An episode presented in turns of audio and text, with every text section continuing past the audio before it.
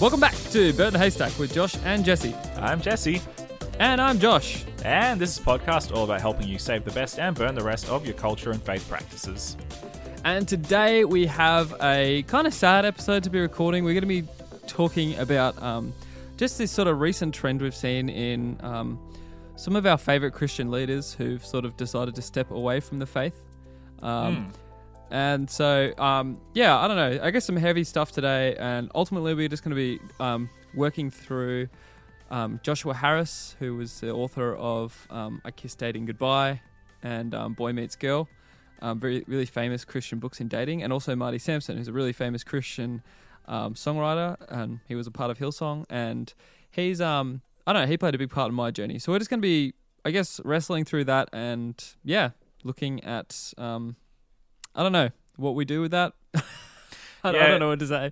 No, and it is hard to it's hard to kind of preface this whole discussion because I think even you and I don't really know exactly where this is going to go because this is such a new sort of trend. Ah, I oh, but I don't want to say that it's a trend, you know what I mean? But it, it kind of seems like it's becoming something which is happening in our in our contra- uh, context and in our culture. So I don't know if this is the end or if this is like the beginning of more Christian leaders kind of bottoming out with their faith or going in different directions, but I think it will be interesting nonetheless.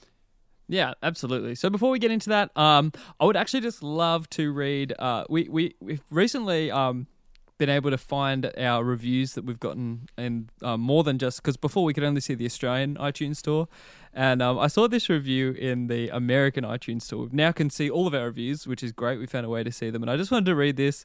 Um, but we got this awesome review uh, from somebody saying, Thank you both for your work and leadership. My prayers are with you as you continue much needed and relevant podcast. I plan to share your podcast with everyone I know, my parents in their 70s, the kids, teachers, our pastors, etc. Keep up the good work and go where God leads. I'm cheering for you.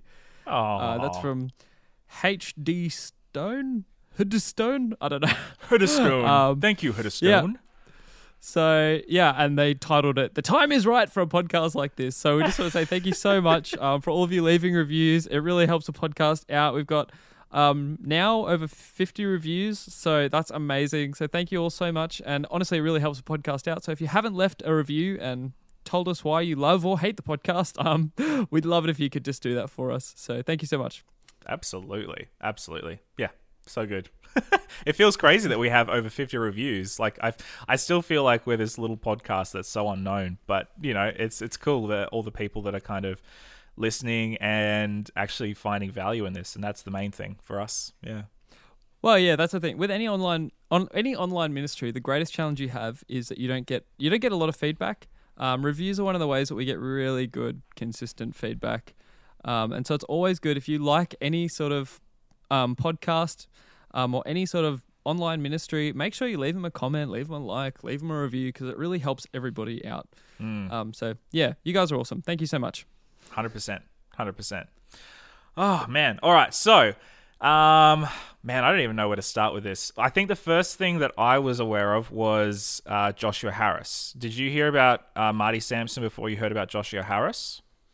Oh yeah, I heard of Joshua Harris a while ago, but I, I know he's been on a bit of a journey with it. Marty Sampson sort of came out of nowhere, so I was a bit blindsided by it. Well, it, from my perspective, it came out of nowhere. Yes, because when Marty Sampson did he announce it on Instagram as well?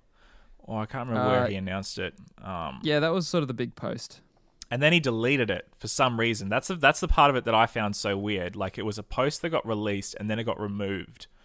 Um, Well, his Instagram's interest, interesting. I was about to say interesting. anyway, um, but he's like deleted all of his posts from more than four days ago.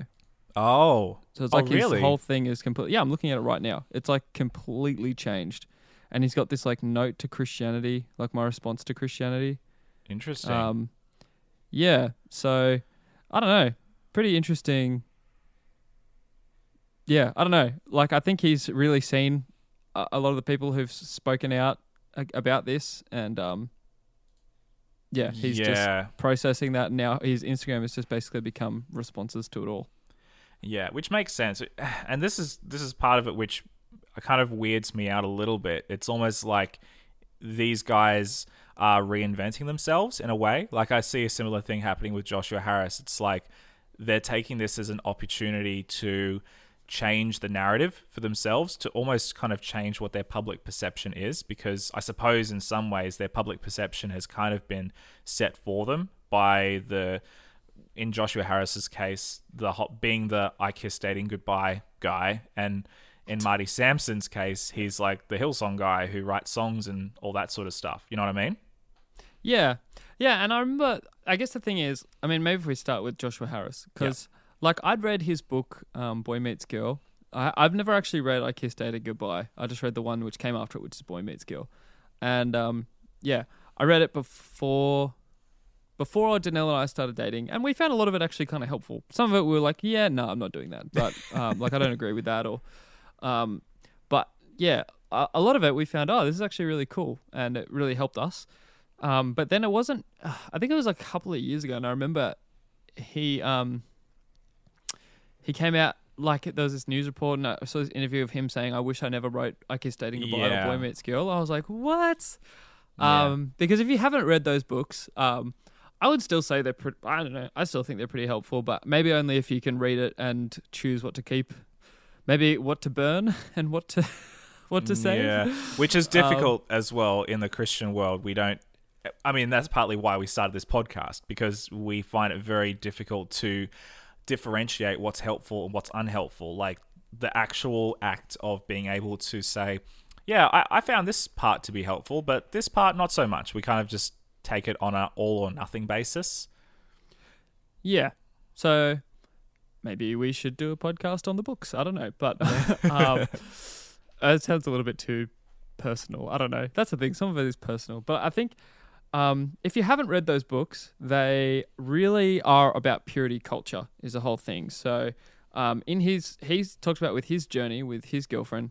They didn't even they didn't even kiss before. Like their first kiss was their wedding day. Yeah, Um, and like, there's all these stories, and I mean, some of us would kind of giggle. There's this story that he has in his book about him laying in this hammock, and then his girlfriend at the time, I think they might have even been engaged, comes up and like lays next to him, and he's like, "Oh, her legs, it was too much," and I had to stop the whole thing. I'm like. What? She's just laying there. I don't know, but I don't know. I guess it, it made sense for them, but um, no, I don't but know. I, I, don't, I don't want to sound like I'm teasing someone trying to stay pure. I guess that's yeah, but it just Uh. seemed really bizarre reading. Maybe it was the way it was written. But no, I get it. I get it. I get it Yeah. because like if you're somebody who is all about purity and you know making sure that you distance distance yourself from anything remotely sexual, then you're going to be like hyper vigilant about everything. And to be honest, you're probably also going to be like turned on a lot more easier if you're trying to actively avoid anything that is is remotely sexual. I don't know. Maybe yeah, maybe it, like maybe your brain's thinking about it too much. Yeah, Um, it's like don't think of pink elephants. Like that's what you're doing Yeah. constantly. Yeah. Um. So, yeah, I think, and then he he's kind of I saw his journey gradually turn around when first he was like, oh, I don't know if I agree with some of the things I wrote. I'd go back and change this, and then later became I regret ever writing that, and then later seeing a thing about him, his faith was changing, and then eventually his faith was no more. So you could sort of see him going on a journey. Yeah. Um, so I feel like I was a little bit more prepared for that one, and when it happened, I was like, oh, that's um, that's kind of sad. I'm like, I'm sad to hear that because it was a part of my journey, basically. Mm.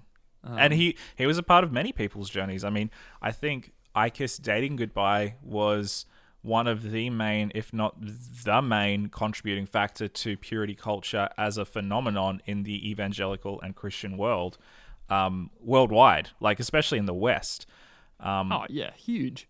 Yeah, when I listen to a lot of like ex-evangelical people who uh, go on podcasts or whatever, that is one of the big things that they say is what turned them off Christianity or what I don't know made them question a lot of their Christianity was was that whole purity culture, which they felt was such a high there was such a high bar that they had to attain to and that so many people couldn't attain to because you know they were weak or they were blah blah blah blah blah fill in the blanks in everybody's personal story and i think maybe in some ways that's what joshua harris is reflecting on i, I don't think he really intended for that to result out of his book maybe he took it as a compliment to begin with but i think perhaps as those teenagers kind of got older and then started saying things like, yeah, this kind of messed me up. Like, this was not the greatest thing in the world for me when I was a teenager. I think maybe that's what made him reflect and go, I think maybe I messed up a little bit in this area. Mm. That would be so hard, eh? Like, you, you've written this book and it's super successful, and then later, it like people are blaming that book for for like problems they have. I don't know. That would Yeah. oh, that would be so hard to do. I can't even imagine the kind of pressure. Um, because I mean, I really appreciated a lot of the stuff in that book.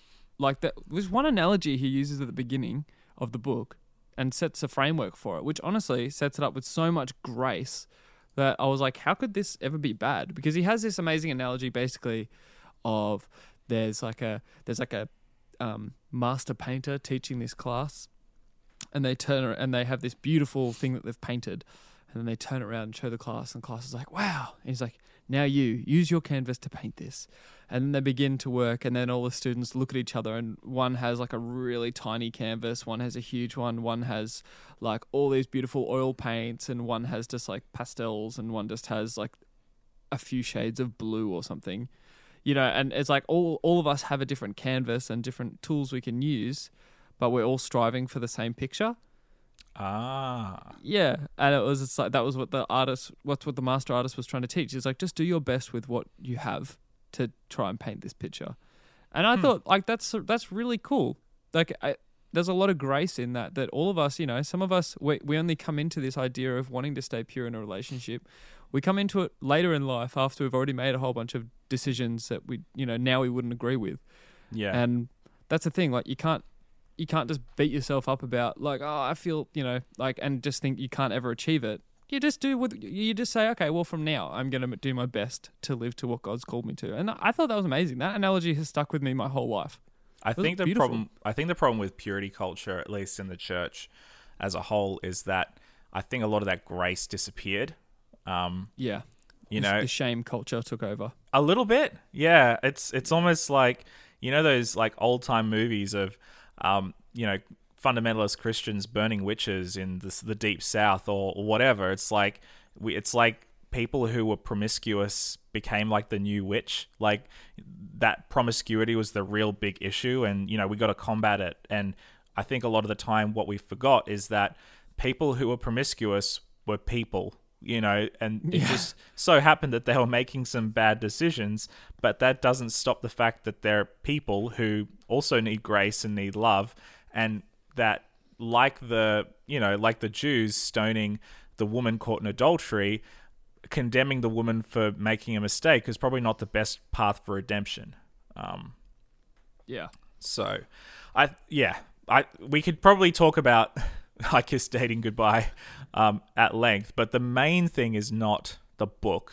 I suppose. I mean, the book is a big part of it, but I mean, for me, I remember as well a few.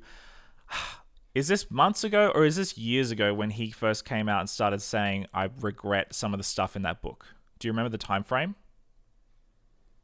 the when he Wait, sta- uh, when, when Joshua Harris came out and said, "Hey, I regret writing these." Gosh it'd probably be like 10 years to be honest Okay, so this maybe is more Yeah, Yeah. okay. So it's it's not it's not super new. Mm. Um I don't know. I'm just going to look up when I Kissed Dating Goodbye. Um, right. The release date. Cuz I think it was 90s. But I mean, this whole thing Yeah, kind of blew up. 97. Whoa, yeah. Okay. So um, that might have even been 15 years between him publishing that and then him starting to have regrets around it. So that's like perfect time period for teenagers at the time reading it to grow up. Yes. Yeah, makes sense, doesn't it? Yeah. Um wow. So I, I think I mean I and I've read this. I've never read the book, but I've read um, reviews of it online, and I've I've read a lot of these articles because the whole Christian news world has been blowing up with Joshua Harris and Marty Sampson the last um, two three weeks, um, and I think it kind of all started four weeks ago when he posted on his Instagram that his wife um, that he and his wife were splitting up, they were divorcing, um, and the response to that was pretty was pretty crazy. There were some people that were really genuinely upset and sad for the for the people, um, for for Joshua Harris and his wife. Um, and there were some people that were like um, kind of gleeful in the fact that he believes, like his main thesis in I Kiss Dating Goodbye was that dating is preparation for divorce.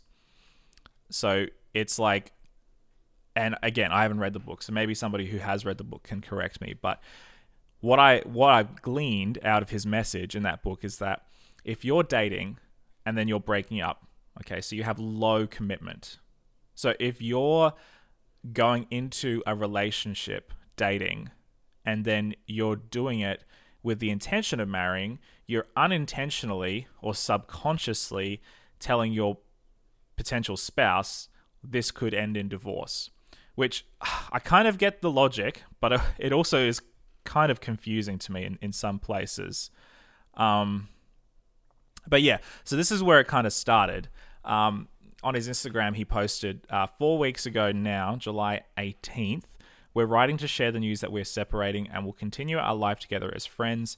In recent years, some significant changes have taken place in both both of us. It is with sincere love for one another and understanding of our unique story as a couple that we are moving forward with this decision. We hope to create a generous and supportive future for each other and for our three amazing children in the years ahead. Thank you for your understanding and for respecting our privacy during a difficult time. Hmm.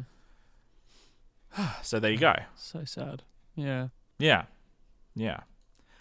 Um yeah. Any any comments on that before we go on because this this is this is kind of this doesn't it's not an isolation because this is kind of just this preceded the next part, which happened just a week after this. Yeah, no, keep keep going. Okay. Yeah. So a week, uh, just over a week after, on July 27th, he posted this on his Instagram. It's a picture of him looking over a lake, and it's very pretty. Um, and I'll just, uh, I won't, I won't read the whole thing. I'll just skim it. Um, but you can, you can all find this on Joshua Harris's um, Instagram. It's just Harris Josh. Uh, my heart is full of gratitude. I wish you could see all the messages people sent me after the announcement of my divorce, their expressions of love, uh, though they are saddened or even strongly disapprove of my decision.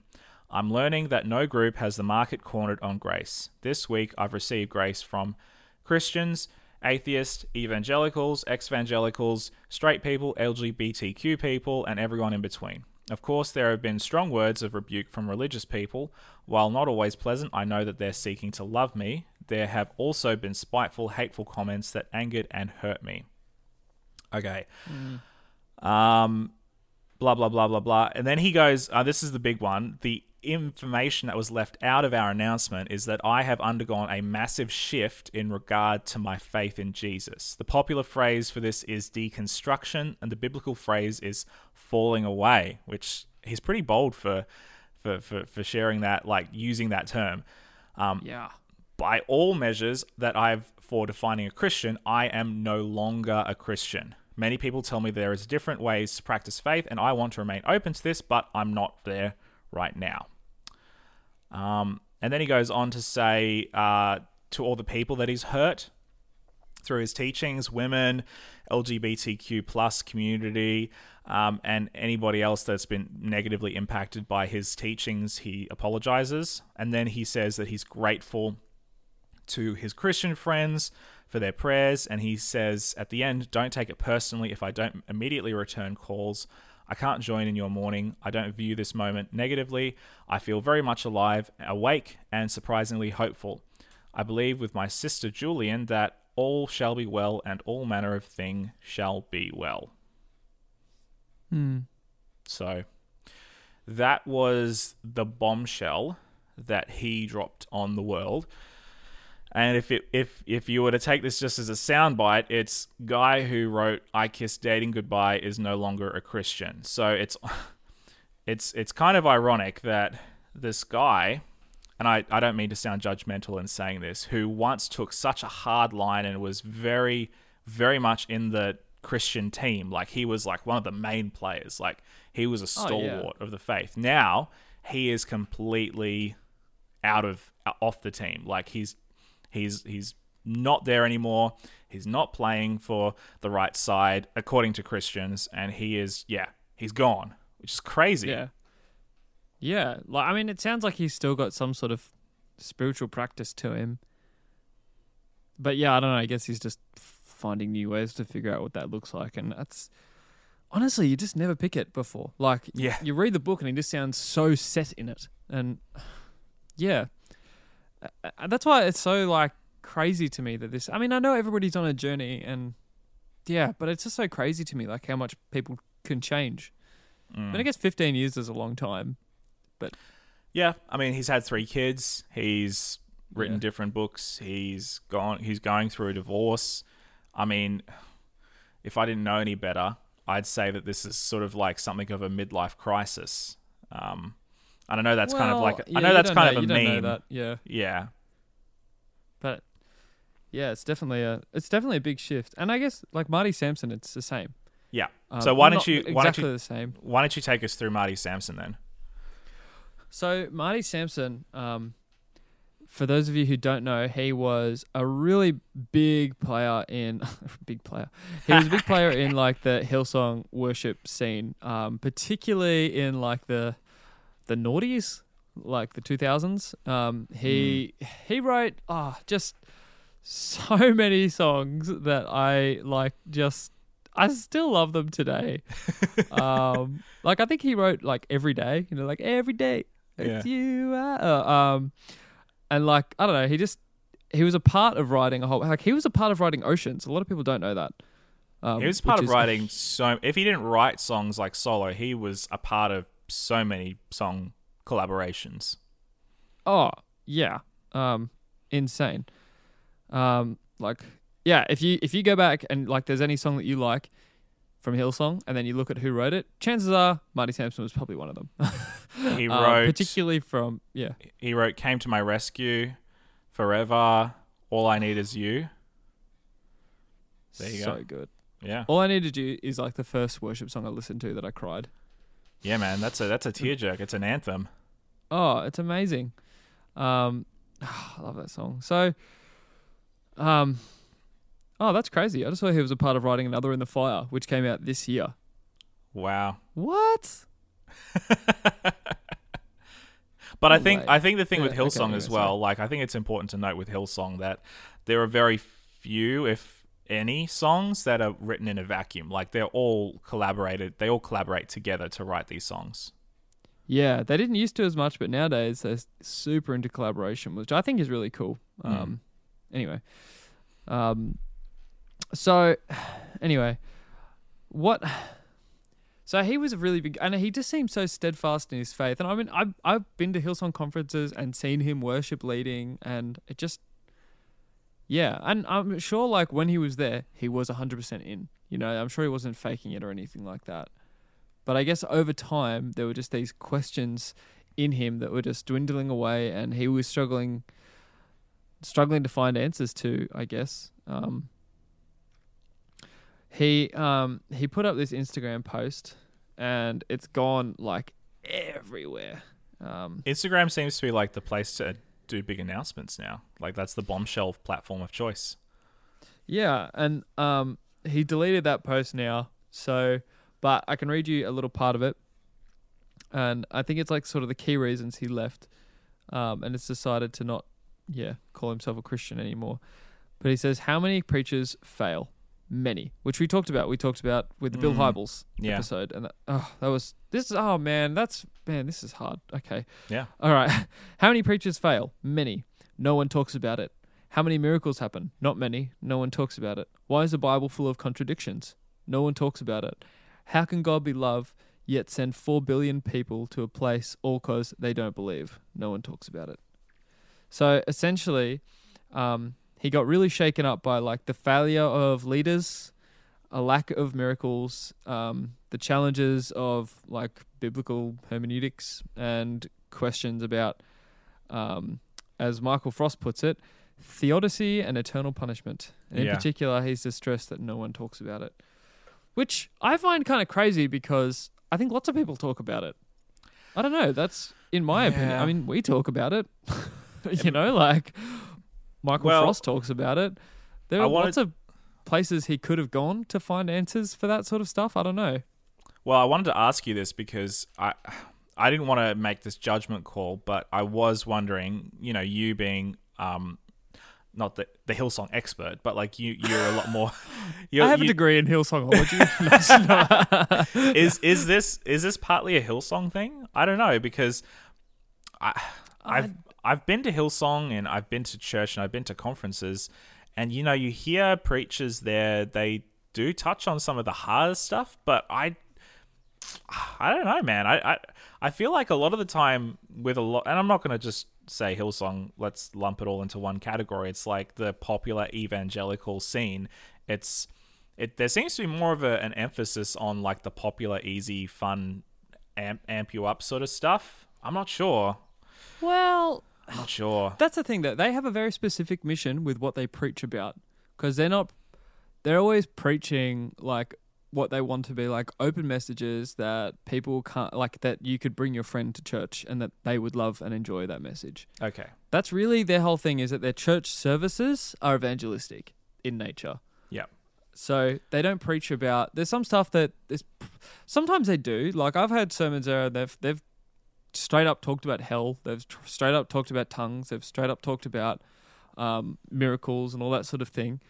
And so, like, I don't think, but they don't do. They wouldn't do a whole sermon on that. You know what I mean? Like, they'll- it'll be a part of another sermon. They'll they'll like briefly touch on it. Um, but the thing is, like, I know people who call Hillsong home, and from like I haven't reached out and spoken to them about this whole thing, but I know that there are places like if somebody is struggling with these big questions, there are places they could go and people they could talk to. mm. Like I'm positive, and Michael Frost in he did an article about this in Eternity News. He actually says the exact same thing. He's like, I have really good friends at Hillsong who know and love Marty, um, but they also know that there are people who he could have spoken to if he wanted to. interesting So why didn't he? I don't know. That's that's a big thing. It's like why didn't he go and pursue these? And everybody seems to have an opinion on this. Um, sure maybe maybe it's because he got like Christian famous too young, and then the pressure was heaps on him, like Joshua Harris. yeah Um, because Marty Sampson has been in like the Christian spotlight. Man, I remember videos of him. I'm sure he was like 18, 19 yeah you know, like just on these massive stages singing. Like he's been in this his whole adult life, I think, from Yeah. what I've seen of him. yeah And so there's that. Maybe there's maybe there was just like the pressure that he felt like he couldn't doubt and be a leader, so he felt trapped. I don't know. I think Um, it, I think there's there's something to be said about you know being in the Christian spotlight or being like Christian famous from a very um, early age. You know, because I think for a lot of people who kind of get sucked in to the Christian sphere from a very early age, sometimes it can be it can feel kind of like claustrophobic, like you you're never going to get out, sort of thing. Like I don't know it even in our faith tradition, it's very easy to, you know, grow up in a Christian home, go to Christian school, attend Christian colleges, work at a Christian institution, and then you're kind of in this bubble the whole time. And if you're in this bubble the whole time, maybe you don't have the room to be able to ask the hard questions because the people around you simply aren't able to or they don't want to. And maybe, maybe you know, maybe that's that's that's crap. Maybe that's just untrue for Marty, but I don't know. It it Yeah, I does have no idea. I don't know. Oh, sorry, Yeah. go on. no, I don't know. I, I'm just saying I don't know. You know, could be that he had people that he could talk to and he just wasn't satisfied with what they had to say. Or maybe he just didn't want to ask because he thought they'd just tell him the same stuff that he heard everywhere else. And that just wasn't satisfying for him. Maybe it's just that he hasn't been exposed to a lot of, I don't know, like rational um, Christian leaders who can have much more robust conversations than, you know, just have more faith or whatever. I'm not sure. But it does seem weird to me that a guy who surely has been exposed to like the best Christian leaders in the world, quote unquote, you know, like through conferences and church services, like surely he has had the space to be able to ask some of those hard questions. But again, I, I don't want to presume on his sphere of influence, whether he can or he can't. I don't know. Hmm. Yeah, who and I don't know what it's like to be in that sort of position of Christian famous. Like I mean, we're joking about like how oh man, we have fifty reviews. We're like Christian famous. Look at us, we're big time. but when we are so like not big at all. Like these these guys have the world watching them and like Yeah. thousands of ah, it just it's so far removed from our reality. It's Yeah. it's crazy. Um I, I just could it be as I don't know well what that it'd be like. Could it be as well that maybe for Marty Sampson, the answers just aren't enough? You know, because like Maybe. what does he talk about? Let me go back to his post. He talks about um, how many preachers fall? Many, and nobody talks about it. How many miracles happen? Not many. No one talks about it. And I, I wanted to ask you about that one in particular. Um, we've already talked a little bit about fallen pastors, and even since we made the Bill Hybels episode, there are many pastors that have fallen since and will continue to fall. So that's great. But um, the the miracles bit, you were just at Hillsong conference with Bill Johnson, correct? And they talked about spiritual healing and stuff in in in that part. Did you see miracles happen there? I guess so. I mean, I saw people healed, but I don't know. I didn't know them beforehand, so it's hard to. I Yeah. mean, everybody could always dispute that, I guess. But there were people there who said they had like serious problems with like their shoulder and stuff, and then I saw them lift their arm up, and it looked fine once they had the prayer over them. So I don't know. I think so, Hmm. but yeah, I don't know. Like, so I guess I saw miracles, but. I guess you could say maybe they were faking it or it was just an adrenaline rush if you wanted to, but I think it was a miracle. So Yeah. maybe he just became too cynical. I don't know. I mean, it definitely reads like somebody who's who's become cynical. Like, why is the Bible full of contradictions? I mean, I guess you could say the Bible is full of contradictions if you're only reading selected passages. You know, I, I, I personally think that a careful reading of the Bible doesn't explain away the contradictions, but it helps to be able to see them in the right context. But Hmm. that's that's like that's not a job for us to explain. That's like that's biblical scholarship, and that's that's huge. Um, how can God be love yet send four billion people to hell? I suppose is what he's talking about, all because they don't believe. Um, Christians can be the most judgmental people on the planet. They can also be some of the most beautiful and loving, but it's not for me. Ah, it's so and again this is like this is weird because we're trying to piece together somebody's personal life who has this public link to everybody else and affects everybody else what does that mean does that mean that his songs no longer have the same impact like are hillsong No, going to so. pull his songs from their catalog or not play them in church anymore or like what does this actually mean um, no, I don't think so. Because it's like he's talked about. He's talked to himself about this whole thing being a journey, and he's continuing the journey. yeah Um, maybe in like a year he'll regret how public he was from this because maybe he will have just gone back to his faith and I don't know who knows. Um, but that's the thing. He's just been listening really widely, and he even had this um post. Um, he like took a screenshot of this couple on YouTube talking about Marty Sampson's doubts and what's going on. The video's got like 55 views, and like Marty himself has seen it. I'm like, what the heck? That's crazy.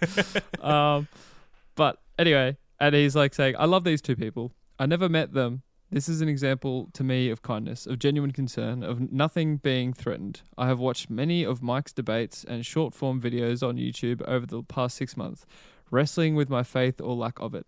William Lane Craig, Ravi Zachar- Zacharias, who is like an amazing apolog- apologist, apologist. yeah, yeah. yeah.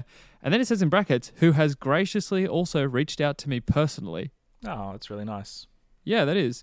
Frank Turek and others. All I have to say is thank you. So grateful to you. Um, I love you.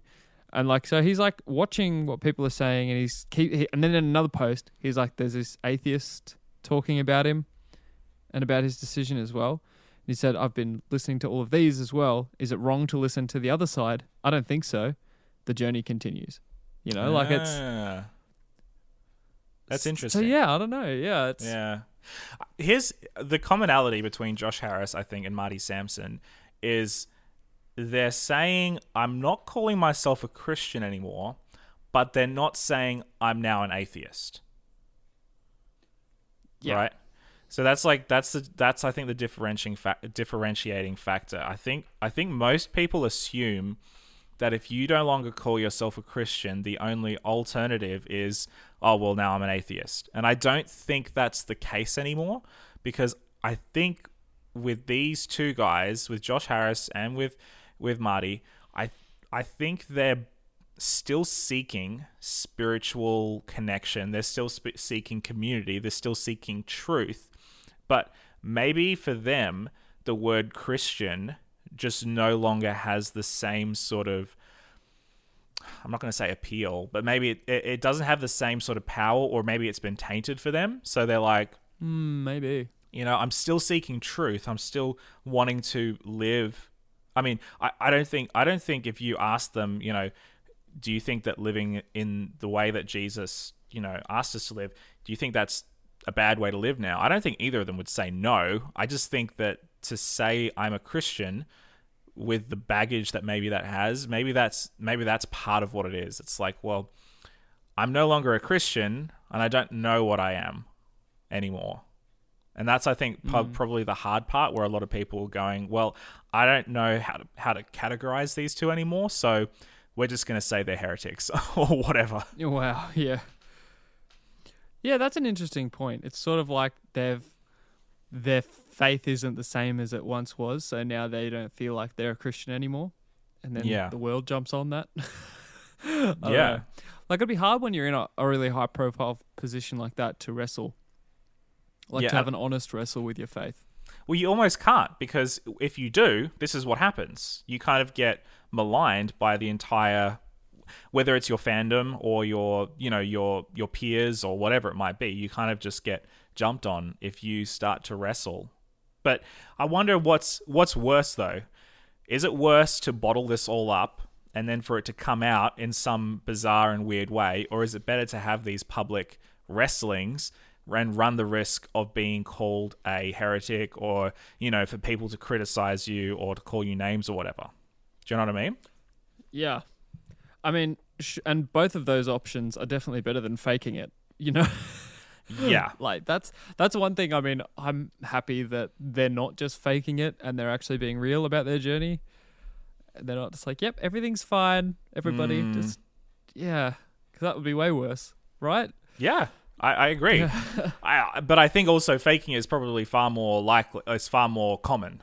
You know, I think well yeah how do we know Yeah, well, guess we yeah, that's right. How can you know? but I, I suspect that it's a lot more common than we than we think it is, given that we live in a complex world and it's getting more complicated every every day. It seems, and our old answers to existential questions don't always hold up and the old methods of being able to relate to our faith and being able to relate to our culture with our faith a lot of those those paradigms are shifting and we don't quite know what to do with that so you know i think a lot of our mm. christian leaders probably have their heads in the sand with a lot of this stuff because we just don't have room perhaps in the christian world to be able to have those existential questions and to be able to leave them unanswered because we feel like we need to have an answer for everything. We need to have a solution for everything.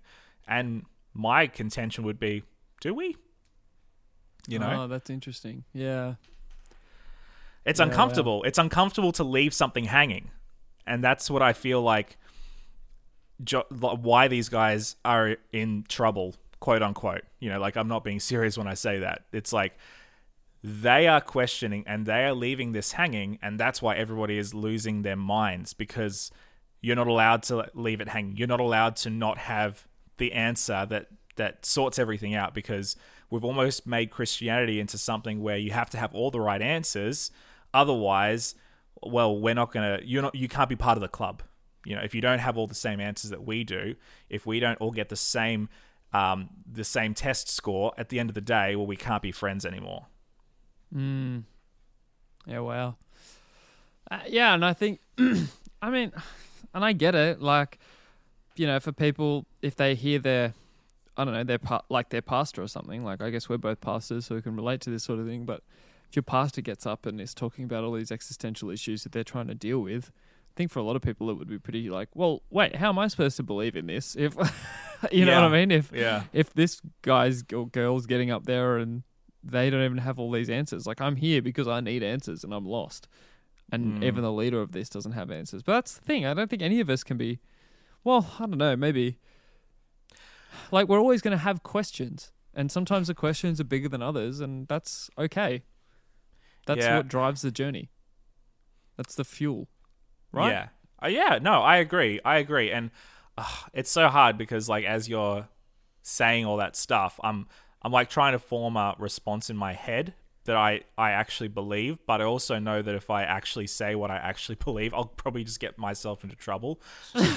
well, it's hard because how can you be in a in a in a position of authority and then change your mind? It's like you're not allowed to do that. You know? You're not allowed to change your mind if you're in a position of authority because people look to you and people look to you for guidance and they look to you for answers and they look to you for, you know, to for advice of how to actually structure their lives, especially in the faith community.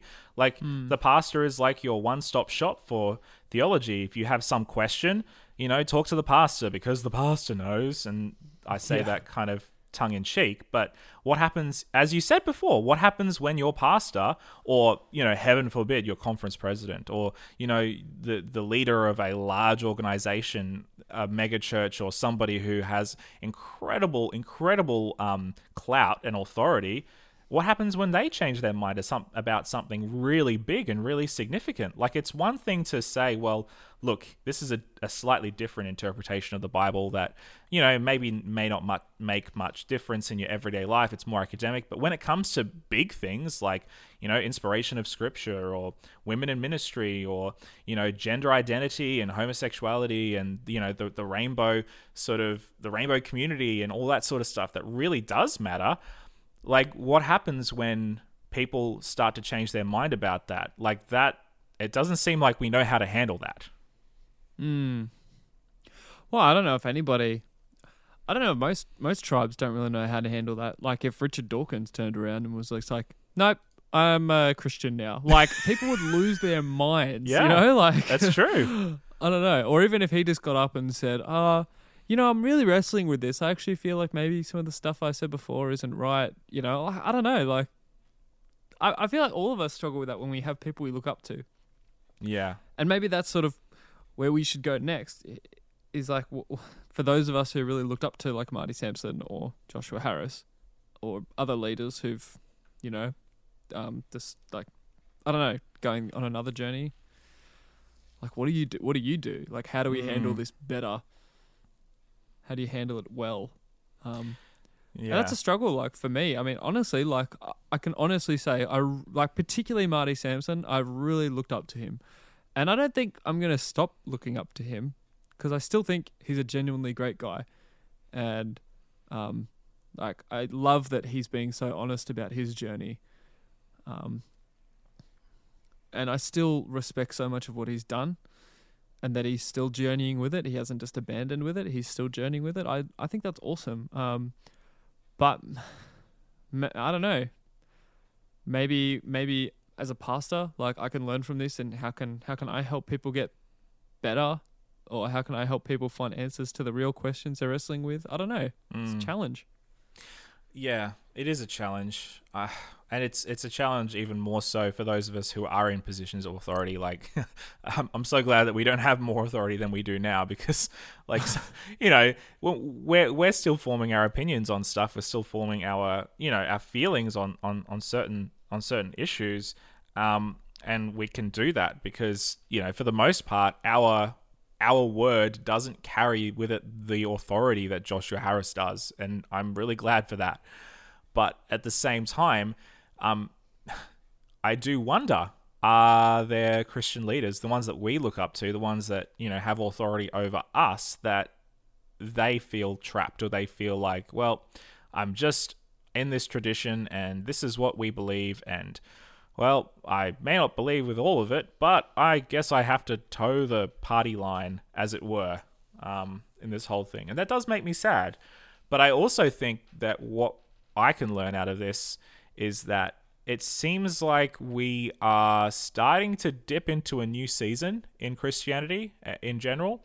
Like, I remember a few years ago when Rob Bell mm, published Love Wins and you know, he left his megachurch or his megachurch fired him. I'm not quite sure exactly what happened.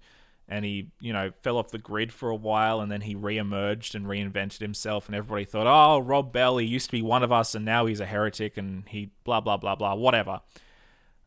I I he didn't cheat on his wife. Like he didn't embezzle money. He didn't he just published a book that had slightly different theological um, implications than the generally accepted viewpoint and then he started talking about stuff outside of the Christian tradition that people were uncomfortable with. So he didn't do anything illegal or morally bad. He just said, I kind of, this is the direction that I'm going in. And I disagree with some of the directions that the widely accepted uh, Christian evangelical world agrees with. And he got labeled as a heretic for that. And he got a film made about him called The Heretic, which I think is a tongue in uh, tongue in cheek title. I haven't seen the film. Um, yeah, I think he loves the film. To be honest, I remember him. I remember him um, promoting it on his podcast. Yeah. Oh, anyway, there you go. Yeah. So, so, so he. So I think you know I, I look to Rob Bell as one of the first in that in that long line of, of of people who aren't cheating on their wives. They're not embezzling money. They're not you know doing something you know, really morally bad in their churches and then leaving in disgrace. They're just saying we're moving in a different direction to the generally accepted view of Christianity. And I don't want to I don't want to directly compare this to the Protestant Reformation, but it, in some ways it's sort of what Martin Luther did with his 95 theses. Um, and I'm I do not want to compare this to the Protestant Reformation, but it kind of is. smooth, Jesse, real smooth. well, I, I'm and again, I'm not. I don't want to directly compare because I mean the whole Protestant. You are ref- comparing though. That's what. Well, anyway, yeah, okay, keep going. Sorry, I'll I'll stop derailing. I don't know. I don't know what the right word is for it. Then I don't know either. because maybe Marty Sampson and Josh Harris and Rob Bell, maybe they're all heretics and they're all going on a, in a bad direction. That that's that's a possibility, and we might disagree with some of the stuff that they're talking about, or whatever. I, I'm not I'm not planting my flag in the in the ground saying this is where I stand because I'm just watching this unfold. And I think it would be it would be wise for us to also watch this unfold. But I think we should keep in mind that this is what happens oftentimes when the church starts moving in a different direction. People start saying one thing and they get labeled as heretics. And then another person starts saying the same thing and they get labeled as a heretic and then over time, more and more people jump on that bandwagon. And then eventually it becomes just theology. It becomes just this is how things are. And I'm not saying that this is what's happening here, but I'm saying there's a good chance that it is. Hmm, that's interesting. That is an interesting comparison. Well, not comparison. comparison. I'm not comparing. No. yeah. yeah. Well, that's the thing, though. These questions they shape they shape our future in a way. You know, that's yes, literally what Adventism was born out of. It was a whole bunch of questions. Um, and even it's really it's kind of funny because the whole Great Disappointment. Um, after the Great Disappointment, the question was why did we get this wrong, and then that drove us to become a whole new movement um, of people who just wanted to dig deeper than they had before. Um, so I don't know. I think it's kind of like we should use these questions to help us but ah, oh, how it's so yeah, it's so hard.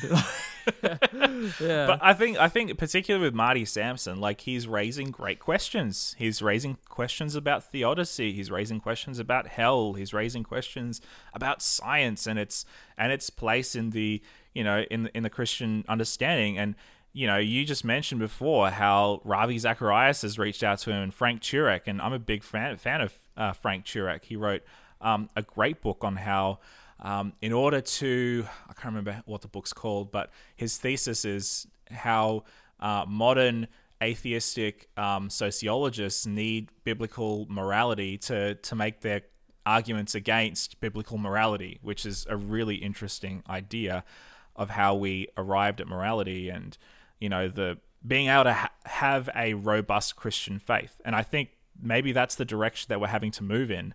And I hope it is because I think we could all benefit from having our faith shaken up once in a while if it means that at the end of it we get a more robust, um, solid, foundational, um, solid foundation for our faith. And more application, I guess. Absolutely. Like your your faith becomes real life because that was part of his thing, his struggle as well. Is like we don't see miracles today, um, or like how could God do this? It's sort of those are questions with the everyday almost. Um, and I, yeah, I, I think if we don't ask those questions, then we get kind of stuck. And this is sort of one thing I love about um, within Adventism. We're always encouraging people to ask questions. That's what I've found anyway in my experience with it. Like whenever you hear an Adventist preacher get up and they'll always say something, it's kind of cheesy, but they'll they they genuinely mean it when they'll kind of they'll get up and say, "Now don't listen to what I have to say. Make sure you go home and read your Bible and test the word." You know.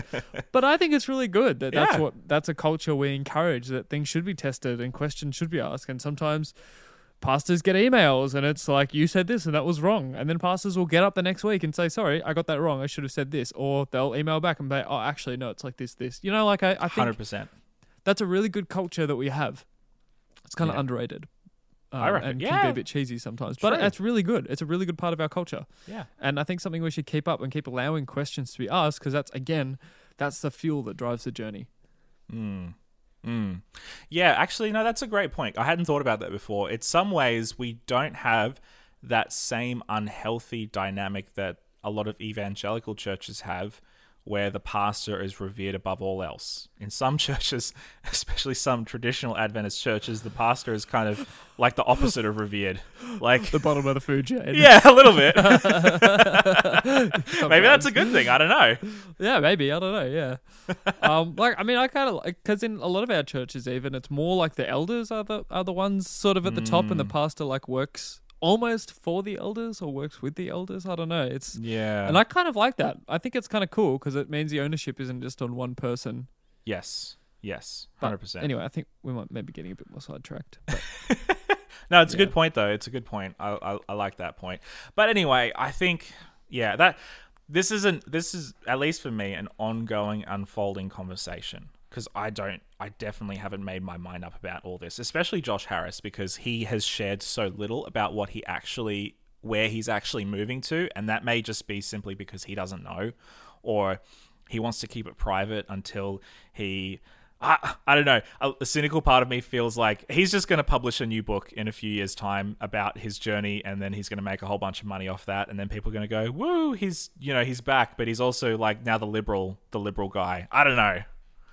Who knows? Yeah. um, maybe to be cool. So Marty Sampson on his Instagram has like this f- letter. It's like dear Christianity. Mm, So maybe I'll read that, and that's Alright. where we can sit. sounds Dear good. Christianity. Uh, okay, so I'll just say this is posted on Marty's Instagram uh, 23 hours ago. So it's that the 20, oh, 19th of August. Um, Dear Christianity, my message to you is one of love. Love your enemies. Do good to those who persecute you. By this, um, by this will all men know that you are my disciples by the love that you have for each other. No judgment, no condemnation. We are all humans, all cut from the same cloth. I know Christians don't all agree on many different doctrines, but we can all love. Love covers a multitude of sins. Love keeps no record of wrongs. Love never fails. I'm reminded in the last week of the goodness of Christians. The kindness that has been shown to me has been overwhelming. I see it, I hear it, and I feel it. Regardless of how you see me, as an apostate or as a brother, I never wanted to make anyone doubt their own faith, nor convince them to take their, take another path than the one that they are on. We each have our story. We are all living together on this beautiful planet. When we leave, when we leave it, our children and grandchildren and great grandchildren will still be here. May we teach them above all else to love each other and to be kind to each other as they f- as they figure this thing out called life. I don't hold any ill toward anyone. and I don't harbor any sadness, bitterness, or sorrow in my heart toward you in any way. I am only me, one person standing on earth.